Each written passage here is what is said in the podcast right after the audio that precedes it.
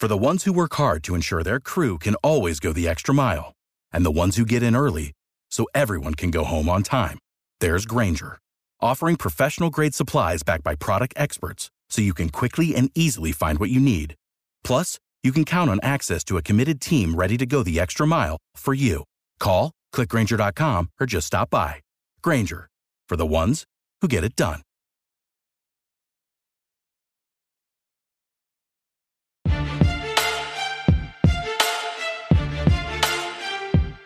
Welcome to the Built for Playmakers podcast. I'm your host, Kelvin Hunt, editor of ChopChat.com.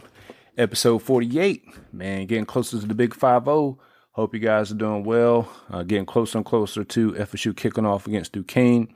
Uh, really excited. Um, hope you guys are having a great week. If this is your first time giving the podcast a chance, we appreciate you uh, giving me the opportunity. Those of you that have been rocking with me for a while, welcome back. Um, going to be talking a, little bit about FSU recruiting, um, some scrimmage talk, and uh, just overall thoughts on the program. Uh, won't be uh, a terribly long podcast tonight. I actually already recorded this podcast, and my microphone did not record the podcast. So uh, this is the second time that I'm doing it. So, um, man, I was bummed whenever that happened. But anyway, let me give a shout out to um, our sponsor, betonline.ag. Uh, make sure you uh, head over there. It's the fastest and easiest way to wager on all your favorite sports, contests, and events with the first to market odds and lines. Find reviews and news for every league, including MLB, NFL, NBA, NHL, combat sports, esports, and even golf. BetOnline continues to be the top online resource for all your sports information, from live in-game betting, props, and futures. Head to BetOnline today or use your mobile device to join and make your first sports bet. Use our promo code BLEAV50, that's B L E A V 50, to receive your 50% welcome bonus on your first deposit. Bet online where the game starts. And I'll say there's a, a big fight, UFC 278, coming up, coming up this weekend. Um, going to be a good opportunity to probably make some money. Um, so if you're into MMA fighting, uh, make sure you check that out and head over to um, Bet Online and uh, put your bets in, see if you can win some money. But remember to bet responsibly. But yeah, man, I'm going to talk about a little bit of recruiting. FSU picked up two um, commits since I last recorded. Uh, picked up defensive tackle uh, Tayvion Gadsden from Savannah, Georgia, three star guy that um, should be able to help FSU, uh, probably an Odell special, so to speak. Uh, give him a year or two to develop and um, you know, 6'4", 280 right now. So um, good size, uh, good some good athleticism, some good traits. So um, another solid piece on in the trenches for the Noles. And then we have, of course, the commitment from three star composite defensive back uh, Kenton Kirkland. Uh, cool commitment video, by the way. Uh, committed last night, and um, another another defensive back uh, in the fold. Uh, cool to see FSU beat Kentucky for defensive back. I know FSU was leading for Kirkland, and then it seemed like Kentucky kind of took the lead, and uh, we thought it would be the second time that Kentucky had beat FSU for defensive back, but FSU um, valued him and um, you know got him to come into the fold, and so FSU now, uh, well that that commitment last night brought FSU to number twenty overall nationally. Um, I think they've dropped one spot because some other team added a commitment or whatever, so they're number twenty one right now, with the uh, opportunity to add you know, a few a few blue chip recruits here, you know, between now and the early signing period. Really is going to depend on how well FSU does in the season. If those guys get off to a 3 and 0 or 2 and 1 start, I think they'll have a, a, shot to to land some some higher ranked players. Um, guys like um, you know, Hykeem Williams. Uh, you still got Blake Nichelson out there, the uh, linebacker from California. And hopefully that that recruitment wraps up pretty quickly because FSU had a lot of momentum for him. And Wisconsin offered, and look, I don't think a guy from California is going to choose to go to Wisconsin. I don't think he's going to do that. Um, I saw where Oregon has one linebacker commitment. That's the biggest competition for Nichelson's commitment. Um, they have one linebacker commitment, a three star, and then I saw that Oregon recently, about two or three days ago, uh, got uh, uh, crystal ball prediction for another three star linebacker. So that could be foreshadowing that Nichelson could be you know swinging to the good guys. Hopefully that's the case. Um, but I do think it, it's still between Oregon and FSU with um, yeah, FSU getting that long uh, uh, four, three, four day unofficial visit here at the end of July. And uh, FSU's a big. Uh, they have a big need for that for that spot there with Nichelson at linebacker, and hopefully, um, you know, he can he can join the good guys here uh, sooner than later. The longer that commit uh, that recruitment goes, I just feel a little bit uneasy about that. Um, but then you have other players out there um, like Jordan Hall. I wrote an article on Chop Chat. I posted it um, Tuesday morning. Just some guys, you know, that we could potentially land if th- if things go well. Um, but Jordan Hall would be, you know, if if they added him along with um, uh, Keith Sampson and then also uh, Gadsden, that would be the best defensive tackle haul since the 2017 class. They had Marvin Wilson, um, oh, what's my guy, Corey, uh, Corey Durden, and then his cousin, uh, the guy that got medically uh, discu- uh, disqualified. Um, but that would be solid. And then, you know, also you have uh, FSU already has two wide receiver commitments to probably are underrated a little bit. And um, if they could add add Hykeem Hykeem Williams out there, phew, man, he would be the highest rated uh, wide receiver that FSU had since DJ Matthews in 2017. And then, you know, FSU already has, you know, two really, really good guys on the offensive line and Roger Kearney and Lucas Simmons. If they could add someone like DJ Chester, who's a four star, probably play guard for FSU. Um, man, if they could add him, they probably have one more spot at defensive back. And this recruitment's kind of kind of weird. There's a four star defensive back out there called Sean Rush Jr. and he he he put out a top three not too long ago with FSU, Michigan, and Louisville. And to what I can find, FSU is the only place he's really visited, and that was back in April. He hadn't been back since that I know of. And uh, there's an article on Rivals where he was supposed to officially visit South Carolina and Michigan. This is back in May. And I, I don't think either one of those visits happened. So I don't I don't know you know what the deal is with that recruitment. Um, but he's a uh, a low four star, uh, but he fits the mold of the other three commitments they that they have. You know, good length, you know, good size, and um, and speed. And so you know they don't have any elite guys committed, but all the guys they have are guys that you could see, uh, you know, developing and, you know, in the first year and then becoming contributors in probably year two and year three. So, um, I, I, like all those tapes, takes really. Um, guys that are really interchangeable can play both safety and corner. Um, but I think, I think Quindarius Jones is probably going to be a safety, and I think Kirkland is probably going to be a safety with Rawls, Jabril Rawls, probably cornerback, but could play safety and then whoever else they bring into the class. So we'll see how they finish out with the defensive back room.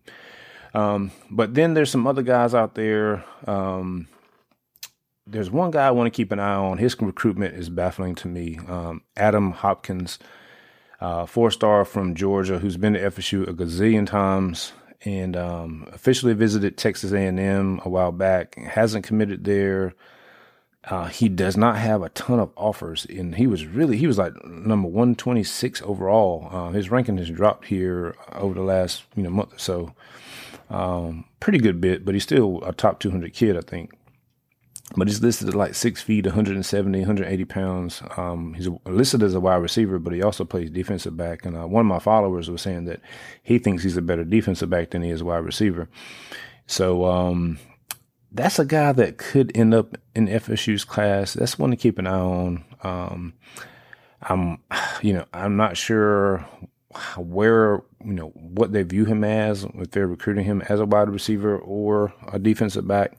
It could be that they're going for Williams and maybe Jalen Brown, and if those fall through, they could fall back to Tom, uh, to Hopkins. So, but that's a, you know, that's a, a blue chip guy that, that they're looking at. And then you have the the running back uh, commit, uh, Utah commit uh, I think his name's Michael Mitchell, uh, who grew up an FSU fan, had some work to do in the classroom, and um, sounds like you know if he if he gets his act together there, um, FSU could potentially pursue him, and um, probably would be able to flip him. You know, like I said, he grew up a big FSU fan, and um, yeah, so there's some there's some some other quality guys out there that could add to the class. Um, I still expect FSU to to not take a full 25 class of high schoolers. I still think they'll probably need to go into the transfer portal a little bit, um, you know, at some position. So, you know, we'll see how that shakes out. So, um, I mean, they're right now they're at, uh, you know, 14 commitments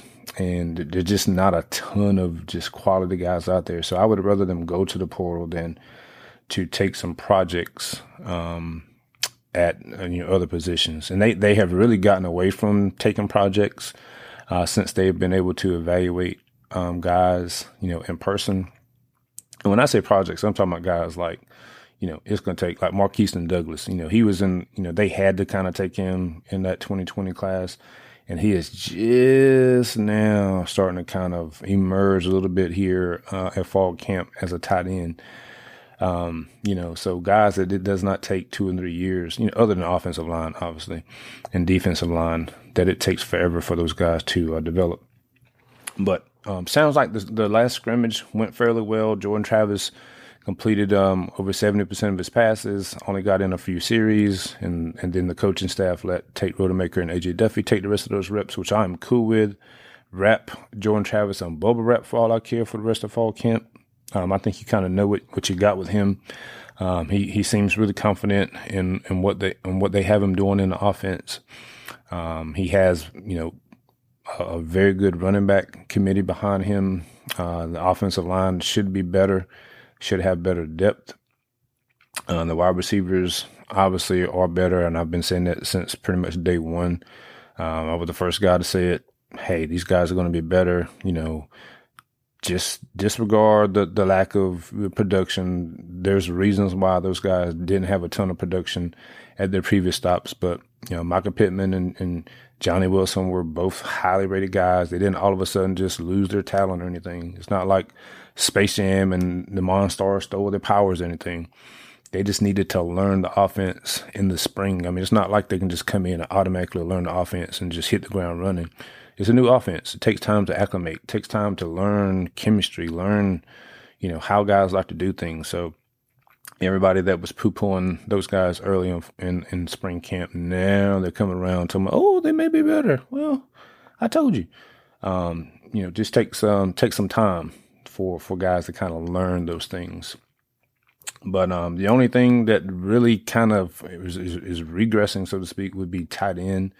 Um, but it's not like the tight end position was big in the offense last year. I know usually Norvell wants it to be a big part of the offense, but um, you know, it is what it is. But it sounds like we could could have some guys developing um, by this time next year, and uh, and and Brian Courtney, and um, who I said when they took that commitment, I was like, when I when you look at the when you look at the the measurables and you look at the testing scores on that kid, hey, he's far and away better than anybody that they have at tight end. You know, he's just going to have to learn the position and uh, be developed. But if he's able to learn the position, watch out. So um, yeah, offensively, feel really good about you know where things are as long as um, they don't suffer any other injuries. Defensively, I feel really good about the defense. Uh, you got the leadership and depth at all three levels. And one thing I took away from the scrimmage, uh, Adam Fuller talked about um, how the last two years, basically, you know, he's been learning the guys, their strengths and weaknesses, trying to put guys in the right spots, the right positions. And um, while those guys are still learning the, the defense, you know, really. So those guys are still out there, you know, over the last couple years running base defense. defense. Um, but he talked about, you know, having the ability now to, you know, kind of be offensive on defense. And so what I mean by that is whenever the quarterback goes up to the line of scrimmage pre-snap and looks at the defense, you know, he sees one thing, but then after the post-snap, it's not what he thought he saw. You know, so it's the ability to force the offense to kind of react to what you do as a defense. And so um, I think we'll we'll probably get to see a little bit more of that this year than we have in years past, which should be a, a welcome sight. Um, so yeah, so one thing I do want to touch on too is um, Mike Norvell talked about, you know, somebody asked him, you know, what, you know, described his team, and he said, you know, one family. He like this team fights for one another. They love one another. They, they like being with one another. And the other term he used was uh, this team was tough. And when you think about it, this really, this identity really started to form last year. You think about it, you got a team that started 0 and 4, and I mean, most most teams would have quit. Most teams would have quit, and you saw them continue to fight and finish the season. You know, the last eight games they went five and three, and in those three losses, they they had opportunities to win all three of those games. They didn't get blown out at all. You saw them respond to adversity. Notre Dame punched them in the mouth. Boom. FSU comes back, ties the game, goes overtime, lose it. Um, Louisville punches them in the mouth first half. You know, they come back, make it a game. You saw, um, you know, you saw them go into a, a straight up dogfight with Clemson on the road, and um, you know, arguably, you know, could have won that game.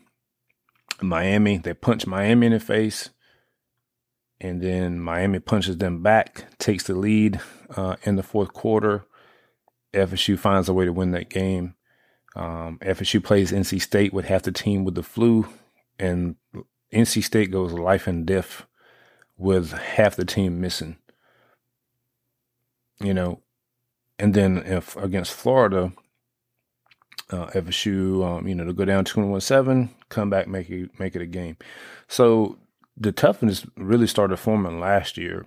And um, one thing, one thing that I think about, uh, you know, I mentioned fights earlier in MMA and and boxing. And those of you that are first time listeners, you know, I've, I've, said before, I used to, before I started covering FSU, I used to write, I used to cover MMA and mixed martial arts. And so real big into, into fighting. And so I can't tell you how many times I've watched fighters lose fights because they were either out of shape, um, either had poor fight IQ, meaning you have an advantage. Maybe you may be the better wrestler, but you choose to stand with a striker instead of taking them down to where you have the advantage.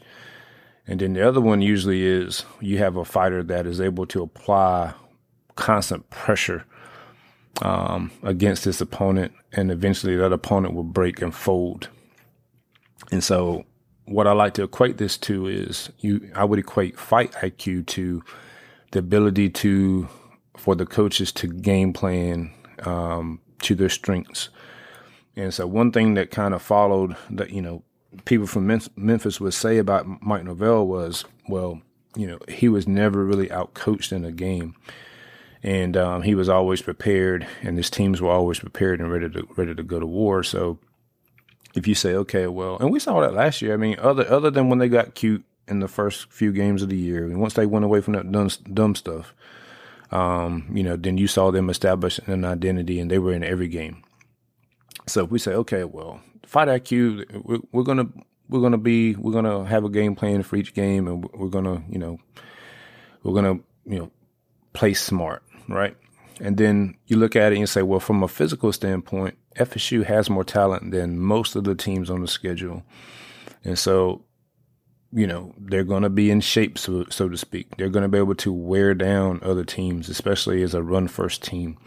And so, you know, and then you couple that with putting pressure on opposing teams, you know, imposing their will on, on other teams.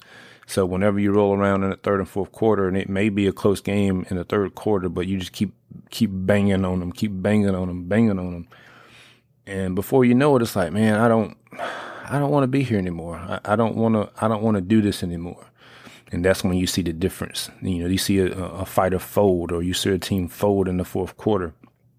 I think I think that's what we're going to see uh, from this team this year. Um, you know, just keep just keep putting pressure on teams and and and and hopefully you know um, you know making them fold up shop. Now, whenever you're in a fight game, there will be opponents that are bigger than you, that are more skilled than you. And you can beat those guys sometimes if you, you know, just, you know, if you take the damn Rocky approach and just take everything they have and just keep putting pressure on them. And then, you know, eventually you know, they could break. But usually, usually that's not the case. Um, you know, you, you kind of have to capitalize on a mistake. Um, you know, sometimes a guy may get cocky, drop his hand, you catch him. Um, so the good thing is there's not a lot of teams on the schedule that just sheerly outclass FSU talent wise. I mean, there's teams that are more talented for sure. Um, I mean, Clemson comes to mind. Um, you know, LSU comes to mind. But at the same time, you got to look at it and say, well, FSU played teams that were way more talented than they were last year. I mean, Notre Dame was, um, Clemson was, um, who else? Um, Florida was more talented. Um, Miami's probably neck and neck with you, maybe maybe slightly more talented at certain positions, but you know FSU found a way to either win those games or was had an opportunity to win those games. But where where the difference comes into play is you know you can't make you can't make those mistakes. So whenever you have a smaller, you know, talent margin, then you you you have a smaller margin for error. You know, for instance, against Notre Dame, a team that's that's more talented than you, you can't throw three interceptions that result in 21 points for Notre Dame. That's the difference in the game. You know, you um you can't turn the ball over six times against a Wake Forest uh, offense that's elite on the road, right? You can't, you know, you can't muff punts on the road um, against Florida. You know, you can't muff points punts um, who was it? I think it was Louisville, whoever. I mean, it happens so many times. Uh, you can't let the ball hit the ground and lose, you know, 30 yards because it's rolling. You know, the difference in this year is going to come down to the execution of things. You know, there's, you know, those guys know the offense. Those guys know the defense. You know, it's going to come down to guys executing the play you know, everybody winning their one-on-one battles in the, in the you know in the each individual play. And no, there are going to be times when they lose those battles, um, but the key to it is they're going to have to to be consistent, more consistent on every given play. And so if they if they average you know seventy to eighty plays, um, in a game, you know, say offensively, you know, if they can if they can you know execute you know, 50 to 55 of those times, right? They're probably going to win the game. You know, that's what it's going to come down to is doing the little things, doing the little things consistently well. And, um, you know, that's going to be, the, that's going to be the, the season really. Um, FSU has more talent than most of, most of the teams they'll face. Um, like I said, you have Clemson, you have, um, LSU, um, Florida probably is still more talented. Um, NC State is not more talented, but they have a lot of experience coming back, a lot of continuity returning and their games on the road. But um, you know, I wrote uh, the three most overrated teams on on the schedule this past week, and NC State's on there. You know, Miami's on there. Um, and I put Florida on there, but more so is that you know they're in they're in transition. Nobody thinks Florida's going to win you know eleven or twelve games this year. Um, but as far as Miami goes, there's no reason they should be ranked where they are. Um, and I still don't. I mean, I know NC State won nine games last year, but they didn't really beat anybody, and nor did Miami. Um, so I think those two teams are fools go. Now the thing with Miami is they play, you know, I think three out of the first four games they play, you know, the some cup cupcakes. I don't I don't want to say what I really want to say to be disrespectful to those to those schools, but you know, I mean, I wish FSU scheduled smarter the way Miami schedules. I mean, if that was the case, as bad as we've been over the last three or four years, we we probably would have at least be 500 if we scheduled the way Miami schedules games. Um, you know, so, but yeah, but I think Mike Norvell knows that this team is tough. This team's mentally tough, physically tough. I think he knows he has better depth. Um, and I think that's why you see him, you he's been confident. He's had a confident aura about him, um, you know, the entire offseason, it seems like. And, and every, I mean, and the guy's usually pretty candid. I mean, every practice except for like maybe two or three, he's like, I like where we are. I like what, you know, what we've been doing. Um, and then all the all of the other practice reports, for the most part, kind of back up what he's saying. You know, I mean, aside from like one or two practices where either either the energy wasn't there, or guys just you know dropping passes everywhere, left and right, or whatever. For the most part, you know, those guys have been, you know, going to work every day with a good attitude, getting better, improving, you know, as they say, get 1% better. And, um, man, I think that's big. Um, I think they know, they know they have an opportunity to win some games. Mike knows it. And, um, yeah, it's gonna be it's gonna be fun. It's gonna be fun watching this team this year. I believe. Um, probably will have some close games, but at the same time, you know, if they if they play well and um, don't beat themselves, you know, a whole bunch of penalties, a whole bunch of turnovers. Um, think this team could surprise some people. Um, you got to think about it. Jordan Travis, whenever he was a starter last year, the team, the offense averaged like 31 points per game with Jordan Travis as a starter. Now, and that's with a, a, worse O line, no wide receivers, and Jordan not being um, as pro, you know as developed as a passer as he is now. So if you look at it and you say, okay, well he still has his legs he can use. He's a better passer. Should have a better O line, and definitely has uh, better wide receiver options. The offense should should take a pretty nice step forward this year for the most part. I mean, because you think about it, um, Duquesne, you know, they should score 50 points. LSU, I think odds makers have that game probably something like 27, 24 ish. Um, so, you know, they don't expect a ton of points to be scored. But Wake Forest defense last year was trash. Boston College defense last year, trash even though I don't know, I don't know why people think Boston College defense was good last year. It was not good. I mean, you saw FSU run through them in the first first half. I mean, it wasn't it wasn't. They could not stop the run whatsoever. They have a good secondary, but why throw it when you can just run it down their throat? Um, Miami's defense was not good. FSU's defense actually finished ahead of Miami's. Excuse me. Um, NC State does return a lot on defense. Defense was good last year. Um, Louisville's defense was hmm, it was okay. You know that game was more FSU starting a guy that couldn't couldn't play quarterback last year. And um, who else? Syracuse. Syracuse defense was okay, but their offense was not very good. So, you know, there's a lot of things that are favorable for FSU. I like where we are. I think they should they should win eight games. They should win eight games. I've been saying it. I've been saying it unless something crazy just happens, man, they should win eight games. Um, just got to do little the little things right. But probably um next next in the next week, I'm going to do a game by game uh, kind of prediction. I'll, I'll, probably write an article on the uh, on Chop Chat, but I'll probably just kind of go into more detail about it too. Um, otherwise, that article probably would would be like two thousand words. But we'll we'll do a game by game um, breakdown uh, of the schedule, um, probably in the next, either if not the next episode, the one after that before the season starts. So make sure you stay tuned to that. Um, I do want to um, shout out you guys that have been sharing the um, podcast on social media. We have grown quite a bit, gained a lot of new listeners here. So um, I don't know, maybe I'm doing a decent job, but it could be that we're just getting closer to the season and people are starting to tune in a little more to to, to hear about FSU. But we did receive um, two more five star reviews on uh, the Apple platform. So appreciate you guys who did that. If you haven't had a chance to um, rate the podcast, um, please do so. Really helpful uh, to help us reach more people. Um, I mean, we have hundreds of listeners and 34 five star reviews. So if you could, man, help a brother out. Um, you know, we don't ask for much. It's a free product.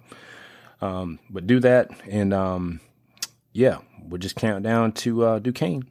And until next time, go Noles.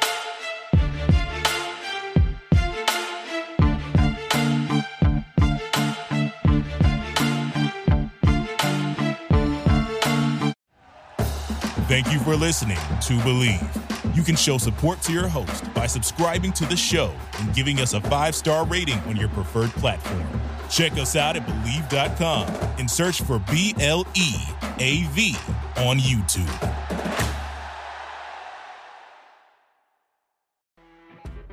You know, when you're listening to a true crime story that has an unbelievable plot twist that makes you stop in your tracks?